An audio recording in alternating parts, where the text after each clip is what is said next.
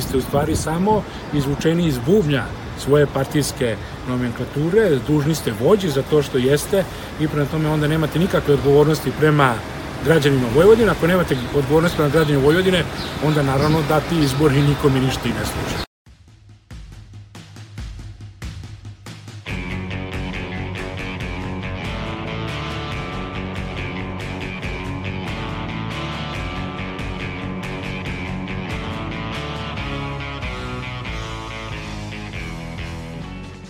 Slušate novo izdanje podcasta Reaguj! Nezavisnog društva novinara Vojvodine. Podcast koji vam donosi priče o životu ljudi u ogledalu društvenih i političkih događaja u Srbiji. Mi smo Aleksandra Bučko, Sanja Đorđević i Iva Gajić, a sa nama su i kolege Irena Čučković i Nemanja Stevanović. Kada su u pitanju izbori, uvek se fokusiramo na one na nacionalnom nivou, dok izbori na ostalim nivoima u manjoj ili većoj meri bivaju u drugom planu. Kako ćete čuti u ovom izdanju podcasta, to je često zbog toga što su liste uniformisane, bez da reflektuju specifičnosti regiona ili lokalne prilike. Prema istraživanjima koje smo napravili za ovo izdanje podcasta Reaguj, kako preliminarni podaci pokazuju, skoro polovina poslanika u novom sazivu nacionalnog parlamenta dolazi iz Beograda. Na osnovu projekcija Ipsosa i CESID-a, Srpska napredna stranka osvojila je više od 60% glasova i imaće 189 poslanika. U parlament će ući i koalicija Socijalističke partije Srbije i Jedinstvene Srbije sa 32 poslanika, lista Aleksandra Šapića sa 12, kao i stranke nacionalnih manjina. Po istraživanjima Centra za istraživanje transparentnosti i odgovornost CRTA, izlaznost na ovogodišnjim izborima bila je oko 49%, a ova organizacija je ukazala na to da su ovi izbori bili najproblematičniji u smislu demokratičnosti od kada oni prate ovaj proces. Sanja je sa Nezavisnim društvom novinara Vojvodine pratila nepravilnosti koje su se događale tokom izbornog dana. Sanja, kako je to izgledalo i šta ste uočili? Izborni dan zabeležen je nizom nepravilnosti od samog početka. Tako je nekoliko izbornih mesta kasnilo sa otvaranjem, bila su loše organizovana biračka mesta kao i loše postavljeni paravani. Na nekoliko mesta je bilo i nepravilno ubačenog kontrolnog listića kao i navodnog prepunjavanja glasačke kutije, te je bilo potrebe da se donese nova. Problem je bila i neorganizovanost, pa se na nekim biračkim mestima nisu proveravale lične karte, nije korišćena UV lampa i nije se nanosio sprej glasačima ili ovaj proces obavljen nepravilnim redosledom. Do tuče je došlo na Novom Beogradu zbog davanja prednosti trudnici, dok je u Čačku do fizičkog obračuna došlo za vreme prebrojavanja glasova. Ni ovi izbori nisu prošli bez paralelne evidencije birača, tako i u Zrenjaninu CRTA kao nezavisno kontrolno telo prijavilo slučaj duplih spiskova policiji koja je, kada je stigla, samo konstatovala da navedene lica koje su vodile evidenciju nisu prisutna. Ljudi sa spiskovima su viđeni i ispred biračkih mesta u Sremskoj Mitrovici, Kuli i Požarevcu. Slučajevi bugarskog voza zabeleženi su na 2 mesta u Zrenjaninu i na jednom u Požarevcu. Ponavljajući faktor jeste i kupovina glasova koja se, na primer, desila u Kucuri kod Vrbasa, gde su meštani svoje demokratsko pravo da biraju mogli da prodaju u kafani u centru. Ovu nepravilnost prijavio je SPS, a novinarima Vojsa su ovaj podatak potvrdili i građani ovog mesta. Potkup birača dogodio se na 32 biračka mesta. U selu Roanda kod Svilajnca 4 muškaraca koji su došla crnim džipom tražili su da pregledaju birački spisak.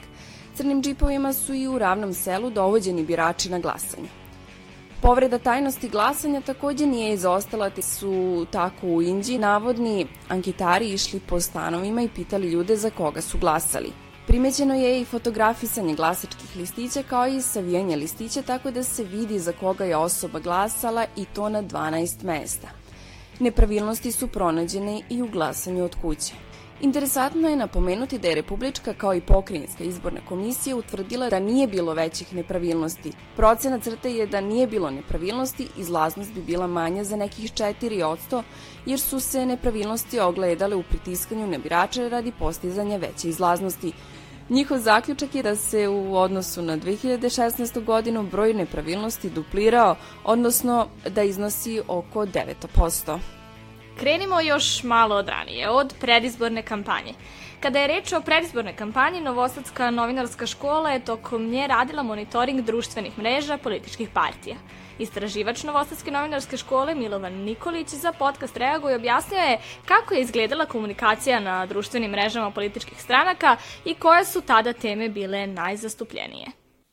Teme koje su dominirale ovom kampanjom na društvenim mrežama političkih stranaka bile su ekonomija i privreda sa naglaskom na poljoprivredu. Dakle, to su teme koje su ljudi koji su vodili njihove društvene mreže najviše potencirali. Ali to su teme koje su najviše potencirali. Kada je reč o samim društvenim mrežama, stranke najčešće društvene mreže koriste kao po uslovno rečeno pinboard, neku tablu za objavljivanje servisnih informacija. Neki političar je bio ovde, predstavnici stranke su bili na ovom mestu ili se održao neki skup na jednom ili na drugom mestu ili će neki predstavnik iste stranke ili neke druge stranke da gostuju u nekoj emisiji ili se prenose citati iz istih emisija. Dakle, nema nekog uslovno rečeno direktnog kontakta sa publikom na društvenim mrežama u smislu komunikacije, dakle da stranke nešto objave pa da njihovi fanovi, podržavaoci kako god, taj sadržaj lajkuju ili da nekako reaguju na njega, da napišu neki komentar pa da se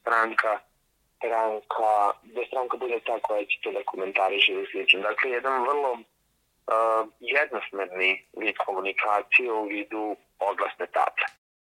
Nikolić dodaje da je Pokret obnove Kraljevine Srbije bila najpopularnija stranka na društvenim mrežama, ali da, bez obzira na tu popularnost, nije imala dovoljno glasačke moći da uđe u parlament, te je ostala prva ispod cenzusa.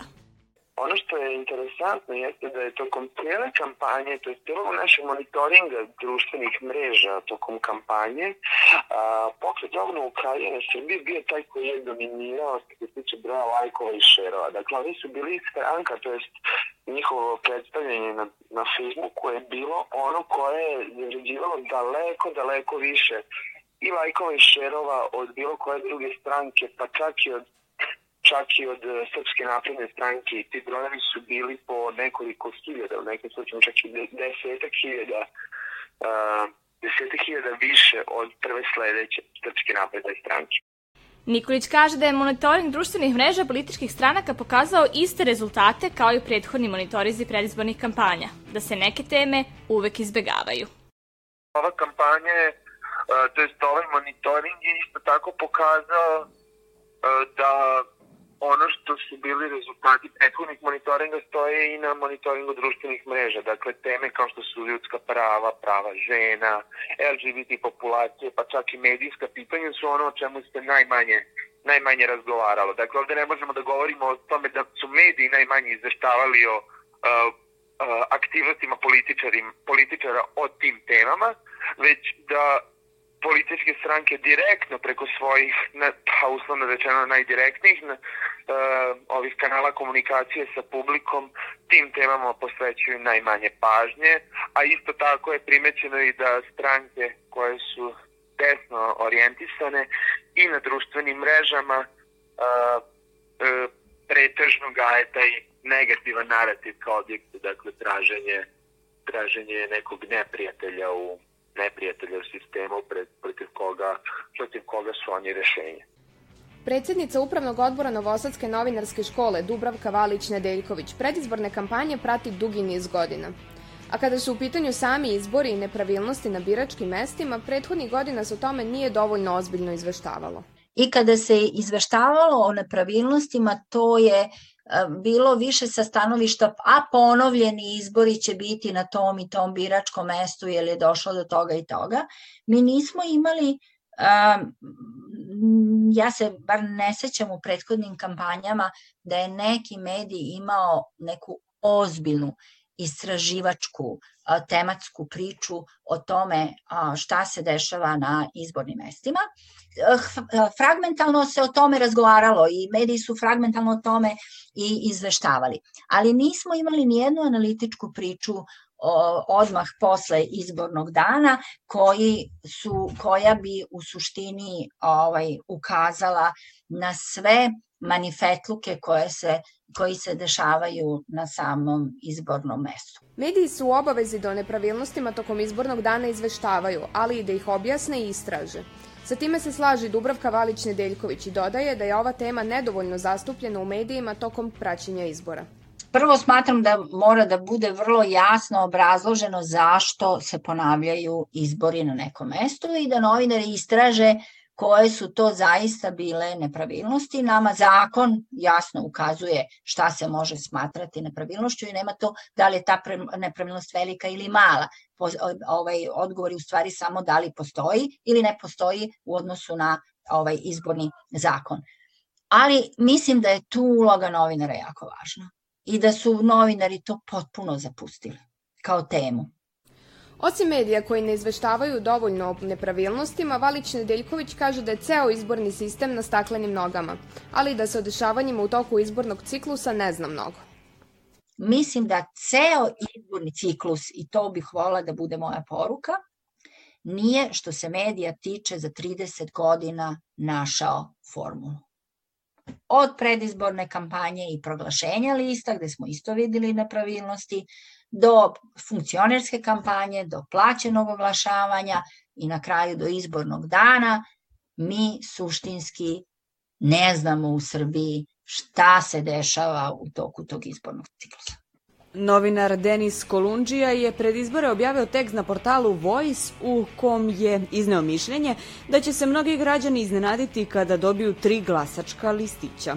On objašnjava da su pokrajinski izbori u senci parlamentarnih i lokalnih još od 1992. godine. Govoreći za emisiju Cenzus Nezavisnog društva novinara Vojvodine, on je dodao da, s obzirom na to da su lideri stranaka zapravo nosioci lista na svim nivoima, pokrajinski izbori još više gube na svojoj vidljivosti, jer građani zapravo ne znaju za koga glasaju.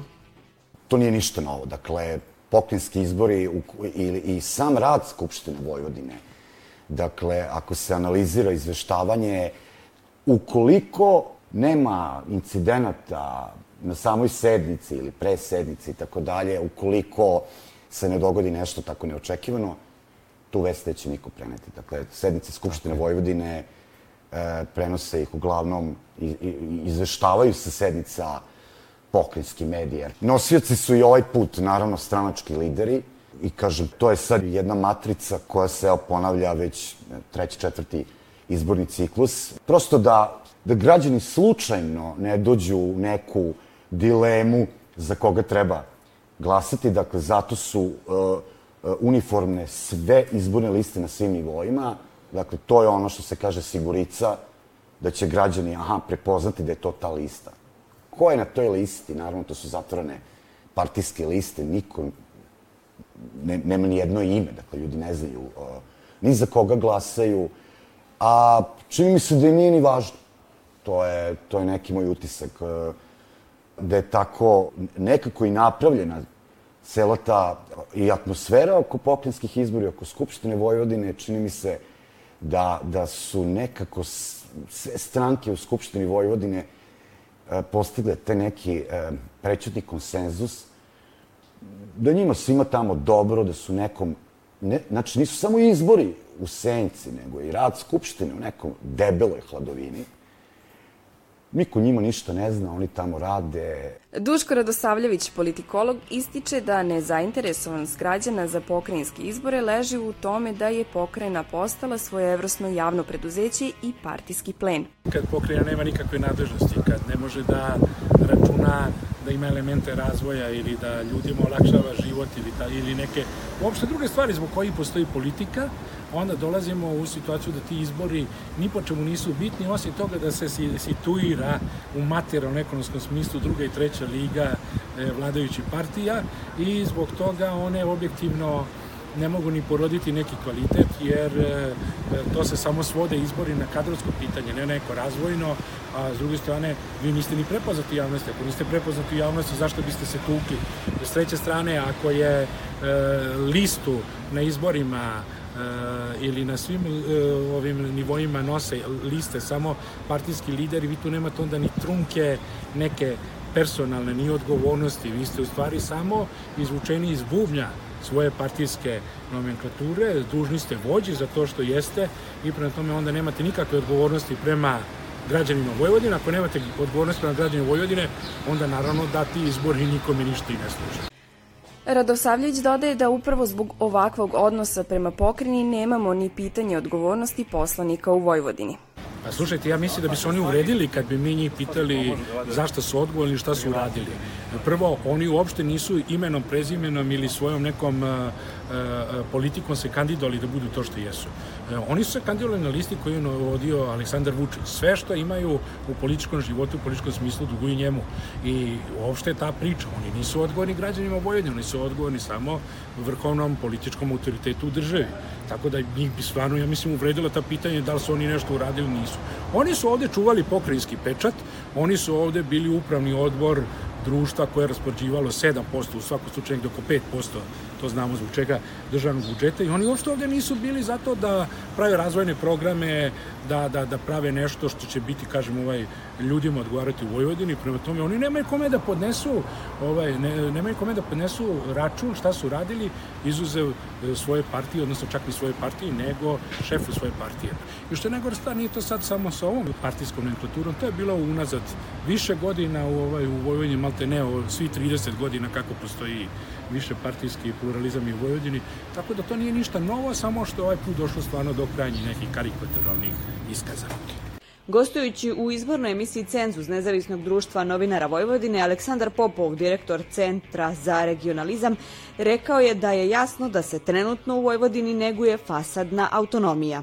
I ranije, čak i demokrati su, kad je reč o decentralizaciji, to najviše tumači kroz jačanje lokalne samouprave. Znači da se veća ovlašćenja daju lokalnim vlastima, onda je bilo u programima stranaka da bi trebalo da se personalizuju u stvari da se ide više na većinski ili mešoviti sistem kao što je u Vojvodini, jer imamo jedan veliki paradoks. Koliko god oni pričali o toj decentralizaciji, znači da treba ravnomerni regionalni razvoj i jačanje lokalnih samouprava, onda kad pogledate ko čini prvu polovinu njihovih lista, to su ljudi iz Beograda ili iz centara. Mi smo imali situacije u pojedinim izborima da trećina Srbije zapravo nema svoje predstavnike u Beogradu, u Skupštini Srbije. I onda o čemu mi možemo da pričamo? Koliko ona je zapravo iz Beograda, koliko je njega briga za pitanje, nećemo govoriti o Vojvodini, ali za pitanje tamo nekoga mesta u Srbiji. Zašto nam se onda dešavalo to zarobljavanje reka kroz one mini centrale, što je nešto skandalozno? I jedan od razloga zašto se dešavaju migracije iz tih područja i odlaze ljudi. Da njega obavezuje glas, onaj koji je dobio od tog čoveka koji ga je delegirao u Beograd, onda bi se kako vodio računa o tome da zastupa i njegov interes. Ni sa ostatkom Srbije nije bolja situacija. Direktor Nacionalne koalicije za decentralizaciju Mladen Jovanović navodi da je najveći problem sa prisustvom svih regiona u Narodnoj skupštini zapravo izborni sistem. Od kako je promenjen izborni sistem, imamo jednu izbornu jedinicu, praktično to je dakle od 2000. godine na ovamo mi imamo situaciju da samo 2 okruga u Srbiji imaju bolju zastupljenost nego što bi broj stanovnika trebalo da određuje, a to su praktično okruzi oko Novog Sada i Beograda. Svi ostali regioni, svi ostali okruzi zapravo nemaju dovoljnu zastupljenost u parlamentu, a mi kontinuirano imamo negde u zavisnosti od jednog do drugog saziva od 1,5 miliona do 2 miliona ljudi koji živu u gradovima, dakle nema poslanika. Iako tek treba da stignu zvanične rezultati kao i polaganje poslaničke zakletve i formiranje nove vlade, pogledao sam kandidate i trenutna situacija kada je u pitanju zastupljenost regiona izgleda ovako. Od ukupnog broja narodnih poslanika u parlamentu, njih 250, u novom sazivu sedeće njih 95 iz Beograda. Ovde treba napomenuti da iz glavnog grada dolaze skoro svi sa liste Srpskog patriotskog saveza Aleksandra Šapića, tačnije njih 11. Socijalistička partija Srbije ima polovinu poslanika iz Beograda, njih 16, a Srpska napredna stranka 68. Što se tiče Vojvodine, iz ovog regiona 53 poslanika ulazi u Narodnu skupštinu. Treba napomenuti da će Savez vojvođanskih Mađara imati 9 poslanika kao manjinska stranka. Na listi SNS-a bit će 40 poslanika iz Vojvodine, a svega 4 na listi SPS-a. Za 4 poslanika više, SNS imaće predstavnike Šumadije i Zapadne Srbije u Skupštini, dok će SPAS imati svega 1 poslanika iz ovog regiona. Zapadno-srbijanskih i šumadijskih socijalista biće u novom sazivu svega 6. Ovde treba uračunati i 5 poslanika iz manjinskih stranaka Bošnjaka. Duplo manje socijalista biće iz regiona Južne i Istočne Srbije, a na listi SNS-a 33, a 3 poslanika biće iz albanske nacionalne manjine iz Bujanovca i Preševa. Što se tiče Kosova, 2 poslanika sa liste SPS-a navelo je da žive u Prištini, odnosno Peći, a 3 na listi SNS-a je navelo da su iz Kosovske Mitrovice. Kako skoro polovina poslanika u novom sazivu nacionalnog parlamenta dolazi iz Beograda, Mladen Jovanović to potkrepljuje činjenicom da je u političkom životu u Srbiji na snazi metropolizacija politike. Metropolizacija politike je zapravo glavni problem, zato što praktično odluke i u vladi i u parlamentu donose ljudi koji nemaju iskustva života van velikih gradova i koji realno ne razumeju problem manjih zajednica, da ne govorimo o problemu sela. To nije nov problem u istoriji Srbije, to je postojalo i u 19. veku, to je postojalo i u periodu pre Drugog svetskog rata. Tu je interesantno da je čak i ovaj jednopartijski sistem zapravo dao veću šansu tim manjim mestima da se čuju i da ostvare svoje interese. Zapravo to je i neko vreme kad i drugi pokazatelji ukazuju na ekonomski razvoj manjih mesta, bez obzira na industrializaciju, izostavljanje poljoprivrede, ali imamo tu situaciju da od početka uvođenja višestranačja, a posebno od početka ovog izbornog sistema, mi ponovo imamo tu situaciju. Jednostavno poslanici ne znaju koje su teme na selu, šta je potrebno raditi, imamo politike koje očigledno ne funkcionišu u malim mestima i imamo taj intenzivan trend pražnjenja teritorije. Kao što znate, u Srbiji ne samo da se prazni teritorija odlaskom u inostranstvo, nego se prazni pre svega odlaskom iz sela u gradova, onda iz manjih gradova u većih gradova.